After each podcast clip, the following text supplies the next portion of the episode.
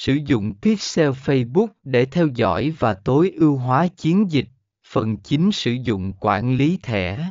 Tag Manager Nếu bạn sử dụng Google Tag Manager hoặc các công cụ quản lý thẻ khác, bạn có thể thêm mã pixel bằng cách tạo một cấu trúc pixel trên nền tảng quản lý thẻ của bạn và liên kết nó với trang web. Sử dụng plugin hoặc ứng dụng đối với các nền tảng quản lý nội dung CMS như Whopper, có nhiều plugin và ứng dụng có sẵn để giúp bạn dễ dàng liên kết Facebook Pixel với trang web của bạn.